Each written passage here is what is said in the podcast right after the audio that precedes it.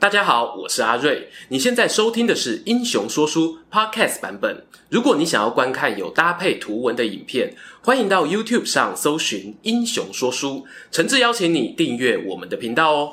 子午古道深似海，一来唯把旧书看。我说诸葛丞相几时洗手入长安？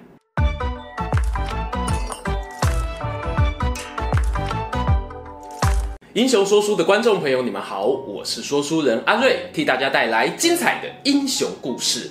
开头这首定场诗呢，改编自唐朝诗人韦庄的《浣溪沙》，送给我们扇子团成员 Harrison。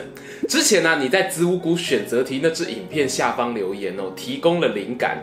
今天呢，魏延这个孩子终于出生了，可喜可贺。屏幕前的观众朋友呢，如果你也想要用实际行动赞助英雄说书频道的营运哦，让我们产片量可以多子多孙多福气，欢迎参考影片下方说明文字的加入会员连结。OK，废话不多说，就来聊聊我们今天的主角——蜀汉最酷炫的男人，反骨男孩魏延，魏文长。历史上的魏延呢，如果要给他一个形象，我觉得是力争上游，从基层士兵爬到军中高层的励志人物。在《三国志·魏延本传》里头呢，你会看到他出身京北的益阳，以军中部曲的身份追随刘备，参与入蜀作战，累积战功后呢，升官到了衙门将军。在地图上啊，益阳呢在江夏的北边，新野的东边。史书上没有写，我只能够大概推测，魏延加入刘备阵营的时间，可能是在刘备客坐荆州，担任雇佣兵的时期。之前在老将黄忠的影片里有提到，魏延呢并不像是《三国演义》小说里写的那样反骨哦，先是效力于长沙太守韩玄，然后又背叛老板，跳槽到刘备的旗下。但也许是因为我们文长兄啊出身基层的关系，关于他生涯前期的记录并不多，个人传记呢写没两句话，时间就直接快转到刘备当上汉中王，以成都为根据地，准备大封文武百官了。就说汉中这个地点啊，有历史意义，也有战略地位。历史意义上呢，汉朝的第一代老板刘邦。就是在汉中这边被项羽封为汉王。战略上呢，汉中啊，则是扼守关中平原与四川盆地的重要枢纽。对于日后的蜀汉啊、曹魏两国交战来说，都是兵家必争之地。哎，差不多就像是台湾的嘉义市以前的诸罗城那样重要哦，都是卡在联络南北之间的要道上。没有听过的人呢，可以看看林爽文的影片喽。既然汉中那么关键，那刘备就必须要找个厉害的将军来镇守。当时的报纸舆论都在猜测啊，应该是刘备的小三啊，不对，是他的三弟张飞张翼德会出现，来担任汉中太守的职位。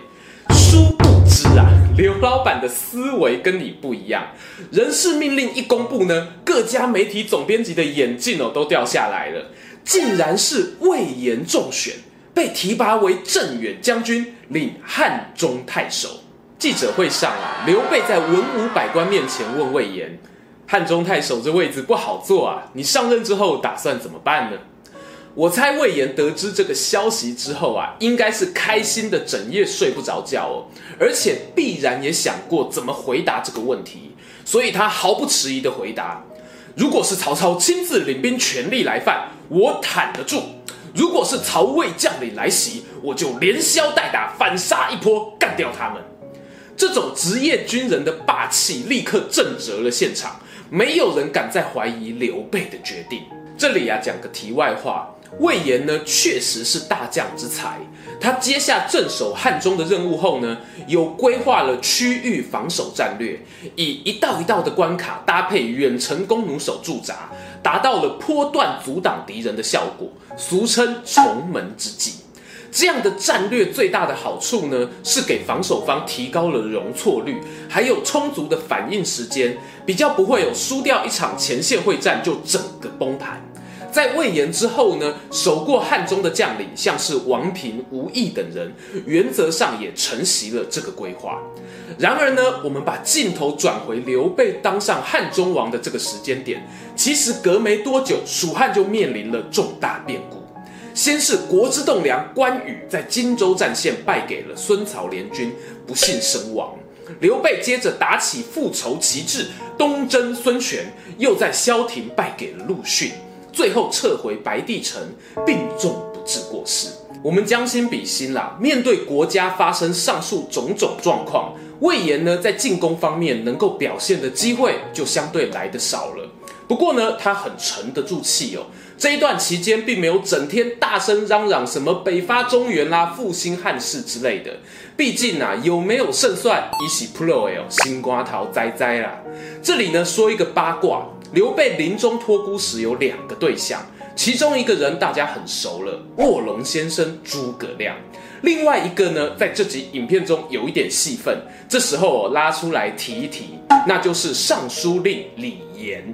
李严和我们之前聊过的法正一样，都是所谓的东周派。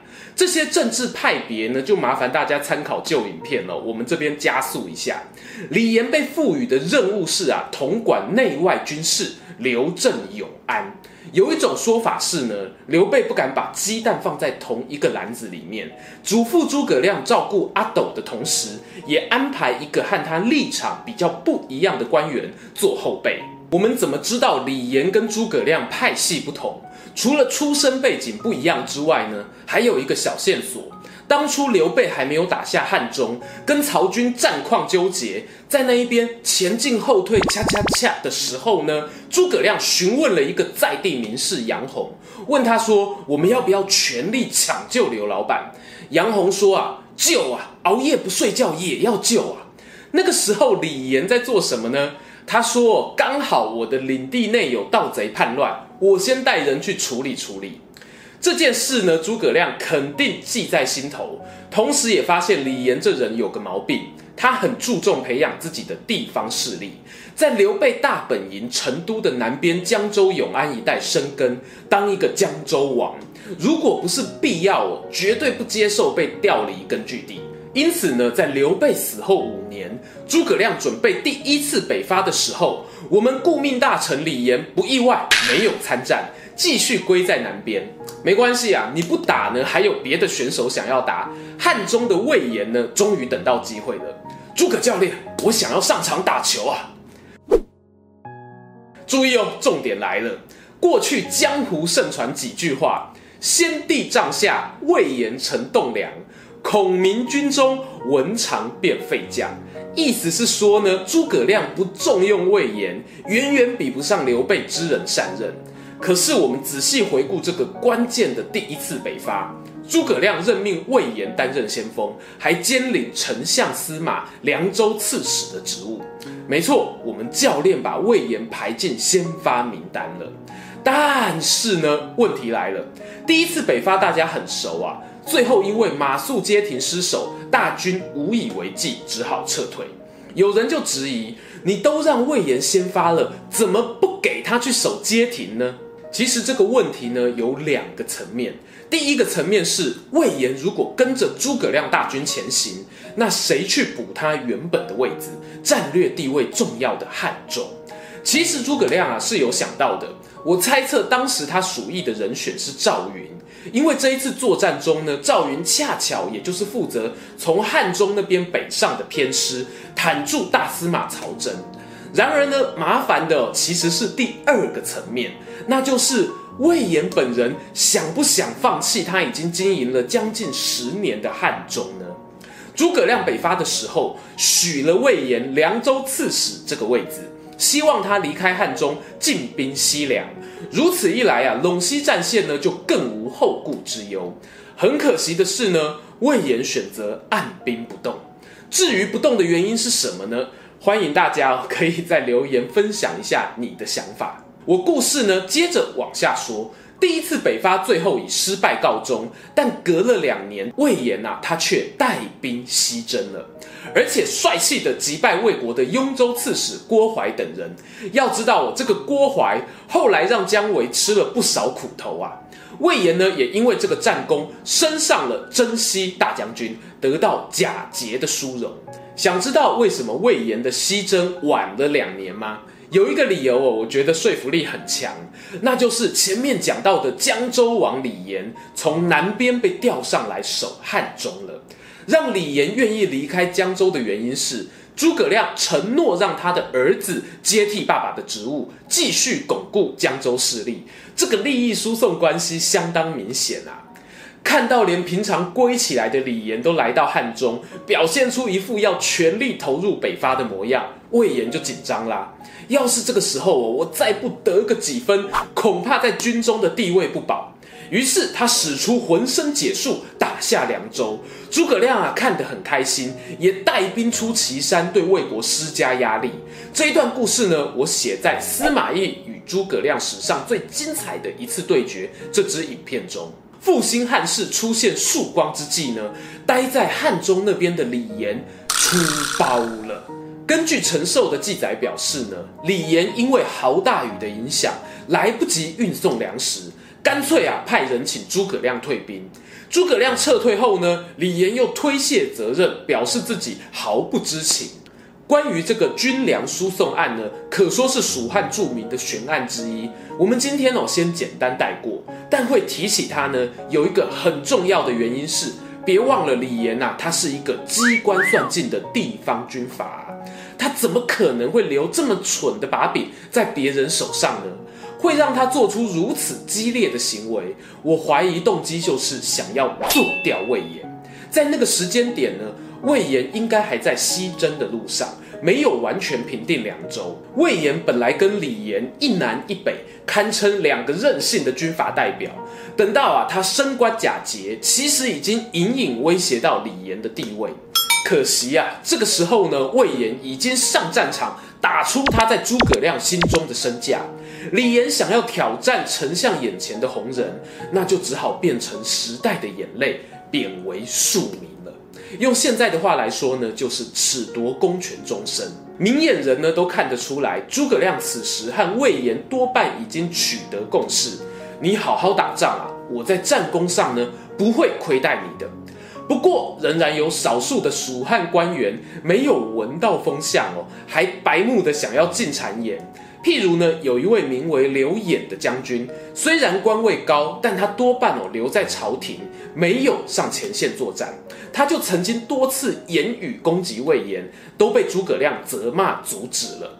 这个刘演呢，后来下场并不好。有一次，他因为怀疑妻子跟后主阿斗外遇，就对老婆啊家暴。然后呢，就被逮捕免官了。这个遭遇哦，我觉得是挺巧的啦。基本上呢，在诸葛亮还活着的北伐时期，与魏延台面上台面下不和的武将呢，诸葛丞相哦都会特别的费心处理。如果这个不是重用，那我真的不知道什么才是重用了。然而，诸葛丞相处理掉了李严，也间接拔掉了刘演，却来不及调解最后一个和魏延不和的大臣，那是丞相自己的参军长史杨仪。公元的二三四年，诸葛亮北伐的最终篇，积劳成疾的他呢，在五丈原病逝，死前遗命是魏延从先锋变后军，负责断后，姜维次之。杨仪有听到这个遗嘱，就先派好朋友费祎去问魏延，愿不愿意遵照诸葛亮的指示行动。魏延听了很不爽啊，他说：“丞相虽然走了，但我魏延还有能力跟魏军一战啊，有必要全军撤退吗？”关键在下一句哦，要我听杨仪的指挥帮他殿后，我办不到啊。费祎看到魏延发火呢，也是笑笑啊。就表示呢，会回去和杨仪讨论讨论，给出一个满意答复。费祎离开后呢，魏延越想越不对劲，派探子去打听杨仪的动静，发现啊，大部队已经依序拔营，准备离开，只留下他的亲兵啊，是一个放生的概念。魏延气急败坏之下呢，只得跟着南撤，并且烧毁通行的栈道。不过呢，此时蜀汉军的大部队啊，和魏延部队呢，应该是走不同的撤退路线。双方一边撤呢，一边就忙着打报告送回朝廷。后主阿斗啊，一天当中收到两封战报，正是魏延与杨仪发过来的。两个人呢，互相攻击对方是叛国贼。阿斗这个时候啊，没有诸葛亮可以问啊，只好问董允跟蒋琬两个大臣。他们都表示哦，杨仪不会叛国。魏延呢，比较可疑，让人遗憾的是呢，魏延此刻还不知道自己已经被卖了。他走斜谷道，想要撤回汉中，重新整备。